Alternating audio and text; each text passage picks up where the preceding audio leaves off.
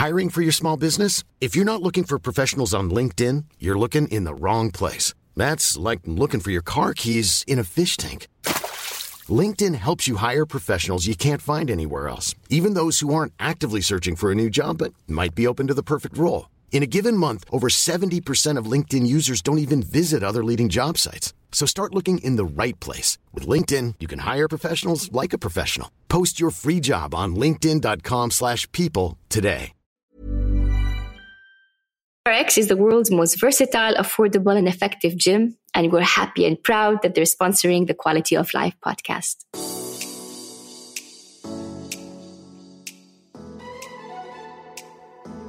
Hello and welcome to the Quality of Life podcast, hosted by me, Raha Moharrak, the youngest Arab and the first Saudi woman to climb Everest and the Seven Summits. We speak to the biggest names in fitness, sports, health, and nutrition in the GCC and the world. And today we're meeting Stacey. Stacey Copeland has represented England in both football and boxing. In 2018, she made history when she became the first ever British woman to win the Commonwealth title. Stacey presents on BBC Radio in the UK and runs a charity called Pave the Way.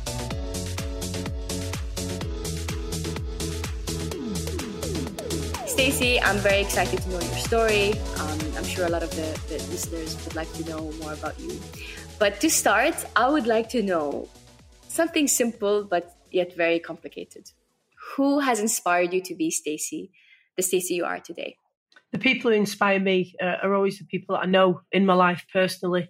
So whilst I can, you know, look up to and admire the achievements of sports people or you know people who've, who've achieved things, whether it's in business, politics, whatever uh, category of life or industry, I, I don't actually know them personally. Uh, obviously, some I do, but unless I know them personally, I'm not inspired by them. I can aspire to what they've done and admire what they've done, but the real inspirations in my life are my family and friends. Um, and often for the things that you don't get rewarded for, in the sense that people who've overcome illnesses and difficulties in life with which you don't get a medal for it at the end, you know, those are the real inspirational journeys uh, that, that I take a lot of energy and inspiration from. Absolutely. I like what you said that it's the things that you don't get medals for um, are the ones that are the most inspirational and it's very true. Unlike people, there are a lot of things that inspire us. So I'm very curious to know what is a book or maybe a, a, a podcast or a series or in my case an audiobook because I love audiobooks that has inspired you that you would like to share with our listeners. Uh, there's loads. I mean, I spend a lot of time in my car driving because um, I'm here, there, and everywhere for the different types of work that I do. And I feel like I've totally wasted my time if I've just sat in traffic, sort of, uh, you know, letting the time drift away. So, like you, I'm a big fan of audiobooks. I mean, there's, there's lots that I've enjoyed. I've enjoyed uh, Billie Jean King's um, autobiography. I thought was really good. That has um, come up. I think I have to read that. Many people have mentioned. Mm, yeah, I really enjoyed that one. Um, there's lots of uh, podcasts. That what's the most recent book I've listened to? I, I think the most recent one. I, I will listen to Emily Chappell's book um, which she did the transcontinental race. She's an endurance cyclist. That was really interesting. And then also the guy who ran Disney, the CEO of Disney. If I say his name, people might not know, but you'll you'll know. You obviously heard of Disney. Who he is? And he, he was the CEO for a long time. So that was a totally different type of book. But I find there's a lot of parallels in business and sports sometimes in terms of, uh, you know, reaching your potential and having to keep going and the resilience and all of that. So I find those stories really interesting. In terms of podcasts, Game Changers is a good one with Sue Anstiss, who's the, the woman who uh, produced the documentary that I was part of uh, on Netflix about women's sport. So that was a really interesting.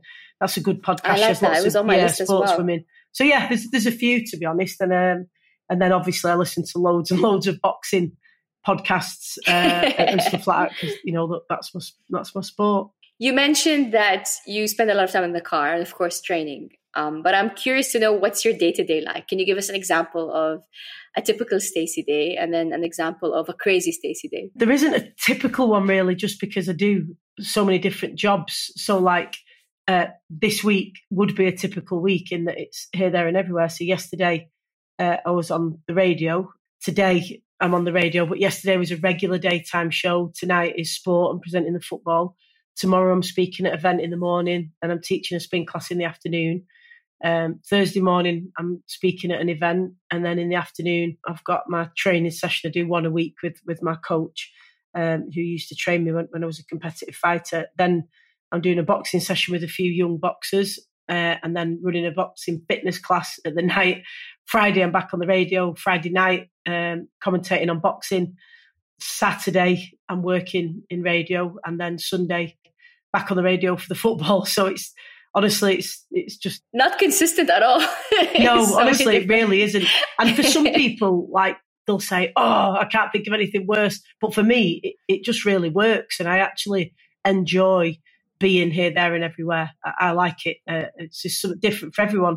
I think you'd be bored if it was like a, you know, a merry-go-round. I think you would be bored if it was like. I mean, I complain sometimes that I, I, I am running around like crazy. Juliet knows the producer of the podcast, how how crazy my schedule can get. But I think I would go crazy if if it was just you know typical boring thing. So I completely relate. Yeah, I think I think the important thing is what drives you to do what you're doing, um, because the, even though it's very very varied, the different things that I do, whether it's presenting on radio or doing you know regular radio, doing sport, doing commentary, doing the pave the way stuff, doing public speaking, fitness classes, whatever it is. For me, the, the common thread always is to make a positive impact on others. So whatever I'm doing, that is always my ultimate goal. And there's so many different ways of doing that that it makes sense for me to be doing lots of different things. And like you, sometimes it can it can tip a little bit too much one way where you're like how and you start the week and you think how am i actually going to get all this done how am i going to get from there to there in that time and where on earth am i going to sleep and eat and look after myself because that's something and that socialize. And, yeah, that's something that sometimes goes right to the bottom of the pile is looking after yourself. Even simple stuff like having a bit of downtime, managing to fit in training, preparing good meals, healthy meals, not eating sort of just grabbing something from a shop here, there, and everywhere. It's you know, there's that element as well, definitely to consider. But um, but ultimately, yeah, I, lo- I love it. It really suits me, and it's the right sort of lifestyle for me. I feel like people like us always have we wear different hats, but the purpose is the same. In uh, in my case, it's always sports and adventure travel, and it can come in the form of a podcast, radio, TV, or or, or a magazine, or whatever. But the, the the the purpose is always to advance and to talk about sport. You know what I mean? Like it has just different hats, but it's the same kind of the same kind of purpose, the same kind of soul. And that's why to us it makes sense. Whereas to people on the outside, they're a bit like, "How do you do all this different stuff?" Like you say, it's it's it's about making a positive difference. In my case, that's my ultimate why. Um, so that drives me, whatever it is that I'm doing. And I think that's what keeps us sane is knowing that this is our purpose and this is our, our, our drive. I completely relate. Um, you mentioned food, and I really want to know what's your diet like? And I want an honest answer when you mention what's your cheat sheet or what's your guilty pleasure when it comes to food? Well, it's been a, a, really interesting couple of years in terms of food and training and my relationship with it because, of course, for a couple of decades, all, well, particularly the 12 years that I was boxing after I finished playing football, boxing is a weight managed sport. So it's all about making weight before you can even fight. So you're really meticulous about what you eat when you're in training for a fight. And then, of course, as soon as you've had your fight, you eat everything that you couldn't eat uh, during that preparation time. So, my whole relationship with food for all of those years was about performance, about eating whatever you know helped me perform the best I could as an athlete. Then, when I retired, it was a really odd relationship with food for ages because you didn't know what like, to do. yeah, yeah what am I? What am I eating for? What am I training for? Because when you've gone from training for a world title to then all of that being taken away, it takes your identity, your purpose, your goals, your whole sense of self. It's awful. Um, it's like a bereavement. And so, therefore, what are you training for? What are you eating well for, if not to be the best athlete you can be? And it took me a really long time to realize you know, and I put loads of weight on and I wasn't feeling good at all. I didn't feel like myself. And I thought, actually, this is my body forever. And I am a person as well as being an athlete. I'm no longer an athlete, but I am a person and I've got to look after myself. And that was a turning point for me. Um, so that turning point of, of reframing who I am and what matters combined with setting a goal, which was a big cycle that I did in Italy this summer and then one in Montenegro that gave me that sense of purpose that I missed with sport. Uh, those two factors combined got me back on track. Um, so I tend to be fairly, fairly boring in terms of I'd, I'd rather eat similar stuff and know what I'm eating and how it gets prepared and how my body feels with it. Rather, I don't experiment much to be honest when I'm in training. Um, and then I've done very much what I used to do when I was boxing, in that I was really strict and meticulous with it in the build up to the cycle, and straight after ate ate rubbish for like weeks. Um, so yeah, now I've set my next uh, goal. I'm I'm back in training mode and eating well again. So it's kind of followed the same pattern, really.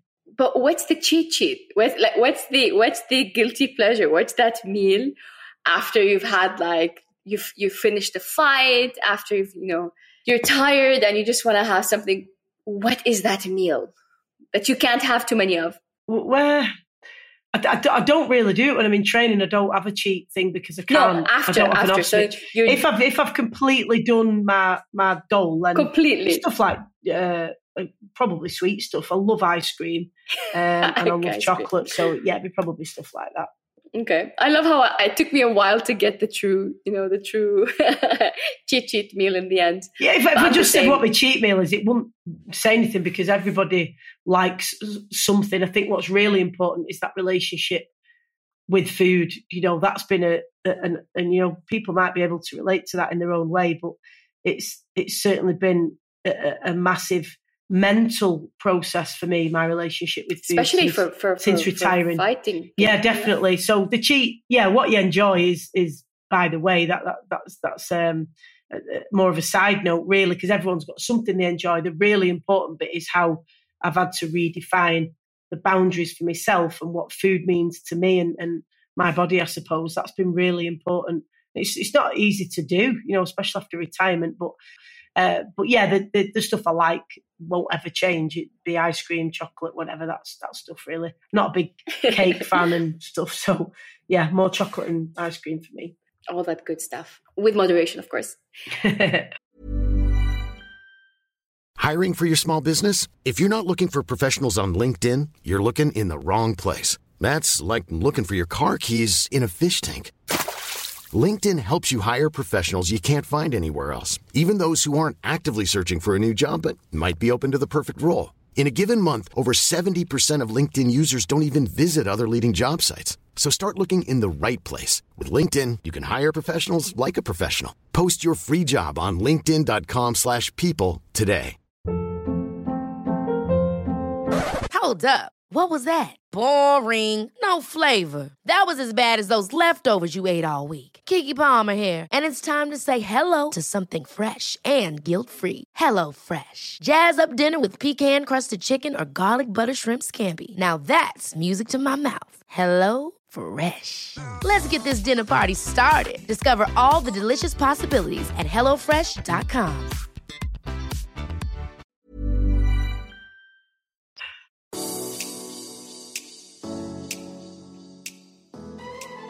what's your approach to wellness? How do you how do you keep well? Do you meditate? Do you um, in my case, for me, having a sports schedule, having a goal on a sports schedule is my approach to wellness. That kind of discipline, and you seem to be like a very disciplined person.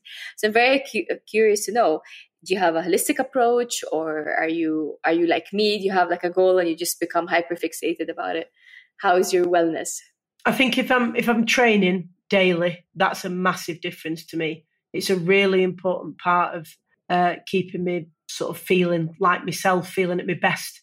Um, you know, I feel like anything I need to do, I can get done if I'm training um, and, and you know pushing myself. And when I when I the type of training I enjoy is I'm not I'm not very interested really in just getting on a treadmill for 20 minutes. That just I don't run anymore anyway. But you know, whatever, just a piece of cardio equipment for no apparent reason. I need to be training like as hard as I possibly can. That stimulates my mind. And I get it for some people, it's long, like an hour of doing the same thing. For me, that doesn't work. I need to be doing like a, a really intense bag session or a circuit or a HIIT session or something. So that's what I enjoy doing. Uh, and if I'm doing that daily, then, then I, I feel good. Other than that, um, time with my nieces is just mm, the absolute good. joy for me. Yeah, nourishes my my soul and my heart really. Um, and time with my partner uh, Russ, who's really supportive and great to be around, and my family and friends. So I think that's really important. And I think you value it more, like you say, because you're so busy. That stuff sometimes there's not room for it, and when you make room for it, it's really, really precious and valuable time, isn't it? With loved yeah. ones. So. And that's also meant. It's important for you, for your mental health, for your for your recovery, for your emotional, Definitely. you know, health as well. We can't just we're not machines. We can't just. I love that you mentioned that time with your family. I've heard so many different approaches to wellness, and this is one of the most unique ones because it's not specifically something you would uh, associate. You know, many people say meditation or yoga or whatever, but you said time with your family, which is very important, and it's a huge part of being um, mentally and emotionally um, at peace and healthy, right? Yeah, and particularly with my nieces because they're two, six, and thirteen. So uh, particularly, oh, wow. yeah, particularly the two two year old and the six year old.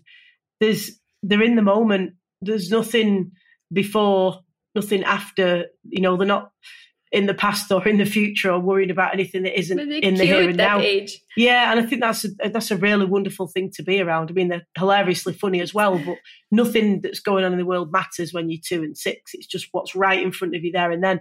And I think that's a good thing to be around because you, you can be in their little world for a while, and it's uh, it's a great place to be.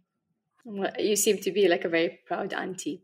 Oh yeah. And I'm curious to know, and I'm sure the, the, the listeners are curious to know, what's something you're very proud of you're very well accomplished but i want to know for you as as Stacey personally what's something that you're proud of the most or something you've achieved that to you is like the pinnacle of achievement? Uh, well i think uh, there's two ways to answer that. The, the, the, the, overall the bigger picture if you like is that um, no matter what i've achieved in sport definitely the thing that i'm always proudest and what means most to me is inspiring other people. So when there's been you know a, a a young athlete or you know anybody of any age really who who said oh you know that particular fight or whatever it might be has inspired me or made a difference to me or it might be a talk I've given it, it doesn't matter what. If it's something that's inspired someone and meant something to them and made a difference to them that will always be my my most important uh, achievements. But in terms of sport itself when, when I think back to me as, as a kid and my very first experience in football, um, because although there'd been a ban on women's football in 50 years from this in this country, the FA didn't officially recognise women's football till 1993. And so when I went along to my first uh, primary school training session and got picked for the team, it was a brilliant feeling playing in my very first football game wow. with like real football goals and a real referee and all of that. Um, but at the time, there wasn't a structure for girls' football, and you weren't allowed to play with the boys officially. So when a parent and coach under the team recognised there was a girl, they, they, shouted across the pitch and made me leave the game. And it was an awful feeling to, you know, be made to feel like just for doing something that you loved. And yet it it didn't stop me for whatever reason. And I know it does for a lot of kids, and that's really sad that they don't pursue the thing they love. But uh, for me at that point, um, I was a seven or eight. I'm not sure exactly which age, but definitely seven or eight. And I went home and you know said to my mum, "You're gonna have to cut my hair short," and, and she did. So I could Aww. pretend to be a boy and play on the team. And it, it's things like that that I look back to. That you mm. know, the moments of pride for me are seeing where women's football's come to now, and knowing that you've been part of that in the early stages.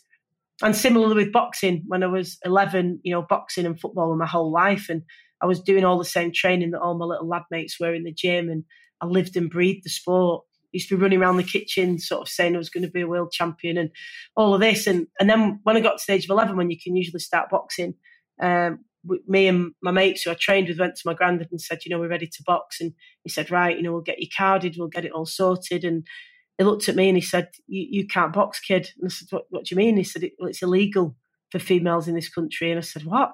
And, and to me, as a little kid, illegal meant like burglary and proper crime, not a kid doing a sport. It's a crime. And I, I, was just absolutely gutted. I couldn't believe that I wouldn't be able to do the sport I loved. So I had to wait a very, very long time. And when I finally did, you know, it went, you know, I'd, I'd had a whole career in football of, you know, going over to play in America and Brazil and Sweden and had these amazing experiences and playing in the FA Cup final and playing for England, playing abroad. It was amazing, but I'd never lost that hunger to pursue that first dream and love really of boxing. And And when I did, it you know it was a it was a great. Uh, de- you know, well, 12 years, over a decade, competing of, you know, going all over the world to Japan and Korea and Kazakhstan and Romania and loads of places I never would have been, uh, competing in the Europeans and the World Championships and getting the silver medal at the Europeans was a was just an amazing moment to know that it was illegal for you to do that sport as a kid and then stand on that podium with a medal around your neck watching the England flag be raised taught me that things are possible at one time or not. And then uh, finally turning pro and going to Zimbabwe to fight for the Commonwealth title and becoming the first British woman to win awesome. it was amazing. But I didn't get a belt. And I, you know, I was told that they, they did replica belts for women and real belts for men, and that's why they didn't have a belt. And then when I rang and asked about it when I returned from Zimbabwe, because it was a horrible moment coming through the airport, and so many of mine and my coaches' friends and family had come to surprise us, and not having that belt to share with them was, you know, really it was unjust. Um, and when I spoke to the head of the Commonwealth Boxing Council, and I was told about these replica belts, and I said, well, even if it meant paying for it with my own money, I should have had the option to have that belt because I'm never going to get that moment back of winning my first title. And I said, how quickly can I get a real belt? And he said, well, within the next couple of weeks, but they're quite expensive. So unless you've got a sugar daddy, you probably won't be able to have one. It's really difficult People to put into words that how, yeah that repetitive yeah. sense of injustice that you face. But the positives come from that. as you receiving, yeah. Yeah, which is the whole point of doing sport, as we all know, to get that medal or trophy, or whatever. But the you know the, the positive of it, you know, fighting for that belt and saying this can't happen to a future female champion. We need a women's Commonwealth title belt. You touched on it already, but I, I, want to reiterate and ask again because I think it's super important for a, a trailblazer like you. What is the main challenge uh, you faced in two of the most male dominated sports, especially when you started? What do you think being a female? It's that easy answer. Being a female, just Uh, hundred percent. Yeah, female, hundred percent. The new generation don't realize what it meant for us first to go and do these things. They don't realize that there wasn't a female belt. They don't realize that it was against the law. They don't realize these things. So I, I it's a so but then. I, but then I, I don't know about you, but I didn't realize the stories of the women who came before me either because they weren't told. So growing up, I thought women just didn't want to do sport. They didn't want to play football. They didn't want to do boxing. It was weird that I wanted to do it. And then when I found out about all these women that did want to play, but they'd been banned and that, that boxing was illegal, denied. Yeah, yeah, that is a very different narrative. And that's why storytelling and conversations like this are so important because if you don't have Super. that narrative, how it, it shapes your lens of the world. Absolutely. And, and Stacey, you, you, you are a huge part of this. You, you are a massive part of the change. If you didn't have the courage to go and play in the Commonwealth Games as a first female, let alone to win it, was is massive. You have opened so many doors, and without you and the courage of, of women like you, the new generation wouldn't wouldn't be where they are today. So it's really important. And I, and I salute you as a female in sports. I salute you for your courage. I know how it feels. And, you know, it was even before my time. So I can imagine how difficult it was. And it's across region. A lot of people think it's just in specifically in the Middle East, but sports was female sports were late to the game everywhere. It's just a bit more, you know, uh, prominent in some parts of the world because it till now we have some of these issues in the Middle East, but it's changing. But you know title nine didn't come up till till you know you in our generation so you you you, you know 19, well 1972 title nine in america yeah it, so it's in in our in our era like it's yeah. not it wasn't like a hundred years ago do you know what mm. i mean it, it wasn't yeah absolutely the women who who fought for it are well that's are, exactly are, what i'm saying Raha yeah. as well is that i i was never even aware of title nine and yet i went on a scholarship to america and was a beneficiary of those men and women who fought for that you know, fought for it. years before I was even born, almost a decade before I was born. I stood on their shoulders without even knowing it until I learned about it. And then I think it gives you that more appreciation for the opportunities you've got based on what people have fought for. And that maybe compels you to fight for the next generation as, as you and I are now compelled to do because we've learned of the opportunities we've had for us to get to where we are. Uh, you're clearly a, a, success story. I love your tenacity, but I'm very curious, and I'm sure the listeners as well. Um, what's your mantra for success? If you say, if you can say you have a mantra for success, what do you think that is? I don't. I don't have a mantra for success because I just think um, every obstacle that you face requires a completely different approach. That's that's something that I've come across, and I have had uh, sort of mantras for like each tournament I've entered or each problem I've come across, but it's never been exactly the same thing. Uh, what I would say is that that why for me, that purpose that I mentioned before, has been the, the common thread through everything. Is is trying to uh, have a positive impact. So thankfully, you and I have got a passion for one of the most powerful things in the world for positive impact, which is sport. So if I can use that for good, every opportunity I will do. So I don't have a set thing for success because it looks different to everybody. Um, but I would say that making a positive difference is at the core. It's also a mantra. Yeah, I think I think making a difference is at the core. Adaptive. Yeah, yeah. Being definitely. adaptive is a mantra. Yeah, I don't absolutely being able to survive. In- yeah, I mean, some people it works really well, doesn't it? Having like one thing that they that works great for them. It, it doesn't for me. It has That's to, it. it has to change. No, I, I admire that. I, I, love your answers, Stacey. They're, they're all very different and out of the box. We talked about the, the past in terms of sport. We talked about the history of this of sports, but I'm so curious to know what do you think is the future for sports in general? Um, what do you think it's like for women? How do you see it panning out? I think this is probably the first time I've felt like there's there's no going back because so many times in my life something's happened like uh, record attendance somewhere or um, a big sort of reaction to this or equal pay here or this TV deal there, you know, bits and bobs everywhere. And I've thought, this is it. Everything's going to be different after this.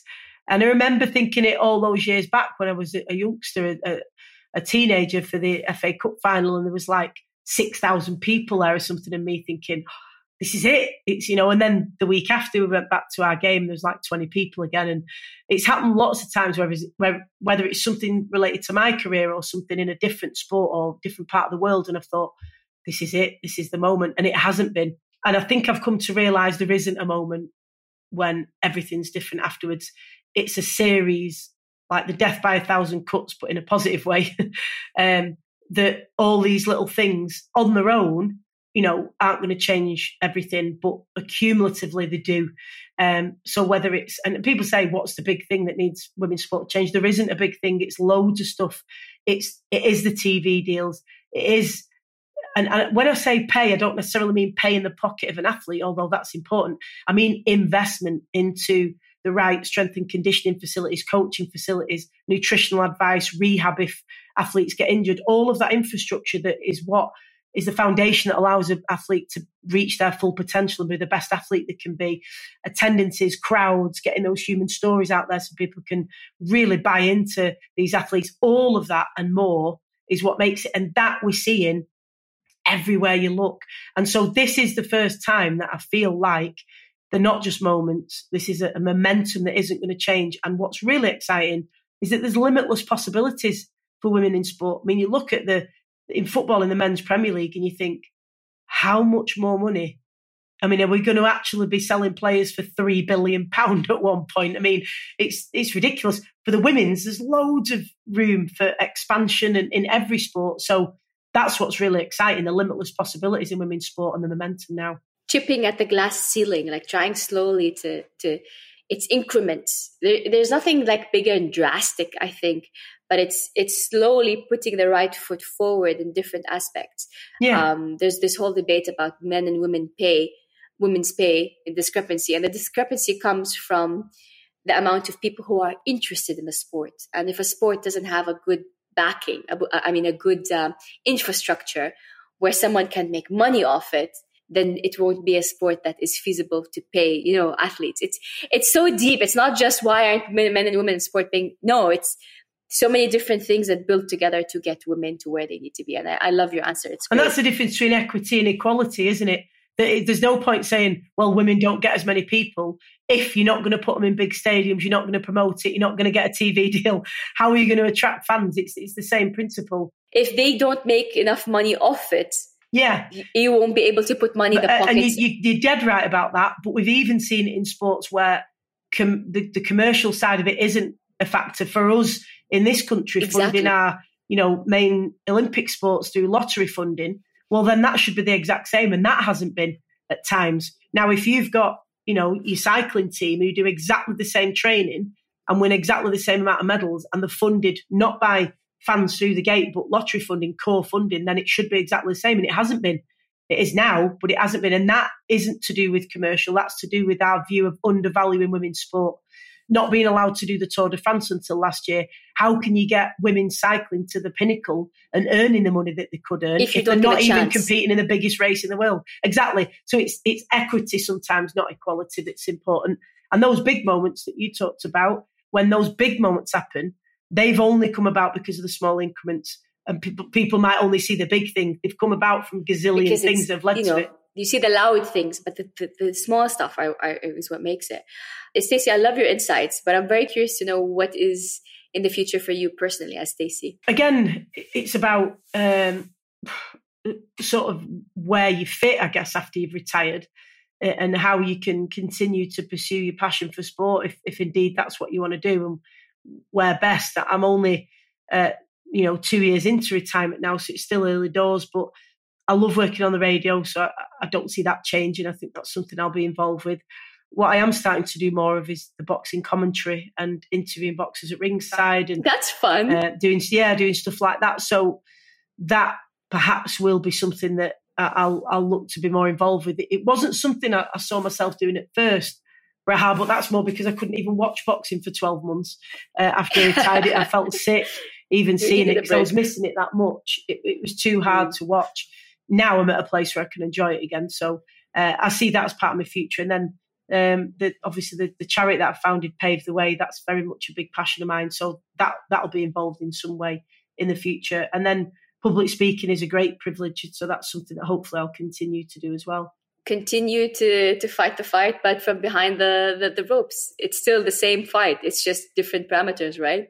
yeah, I'd, definitely rather be in the ring, uh, actually doing it always, definitely. but you know, that we all know, don't when we do sport, that at some point it's yeah. going to end. We all know that it's just something you've yeah. got to deal with. And but it doesn't really end. End. I mean, the, the your purpose as an athlete, I think, you know, transcends just winning the competitions. I think you become a mentor, you become a beacon, you become a voice, and um, I, I, I, I admire you and salute you for your for your bravery to start, Stacey. I think because of your bravery, you have to remember that now there is going to be a woman that wins the competition and there is a belt for her that's ready, as opposed to when you were, because you were the one that had to be stand there without a belt. So thank you for your courage. Thank you for your tenacity, for your um, your ability to, to, to stand the test of time in a, the time in a very male dominated, uh, two very male dominated uh, sports. So bravo for you. And I admire you for, for that journey and to continue being a voice for, for all the women out there and some men probably who have something they, they dreamt of. So I salute you for that. Thank you so much for your time today. I've learned a lot. The two sports that I'm really far far from but I admire nonetheless. So thank you so much for sharing your wisdom and your incredible story, Stacey.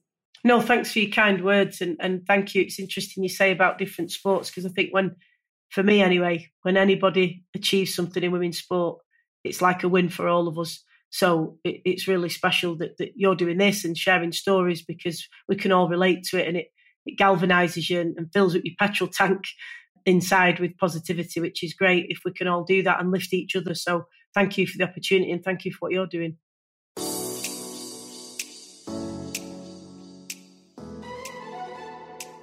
Thank you so much for listening to the Quality of Life podcast, hosted by me, Raha Moharrak, and produced by Pineapple Audio Production. Please follow us and subscribe so you don't miss an episode. And keep listening every Friday morning and Tuesdays for our mini bonus episodes.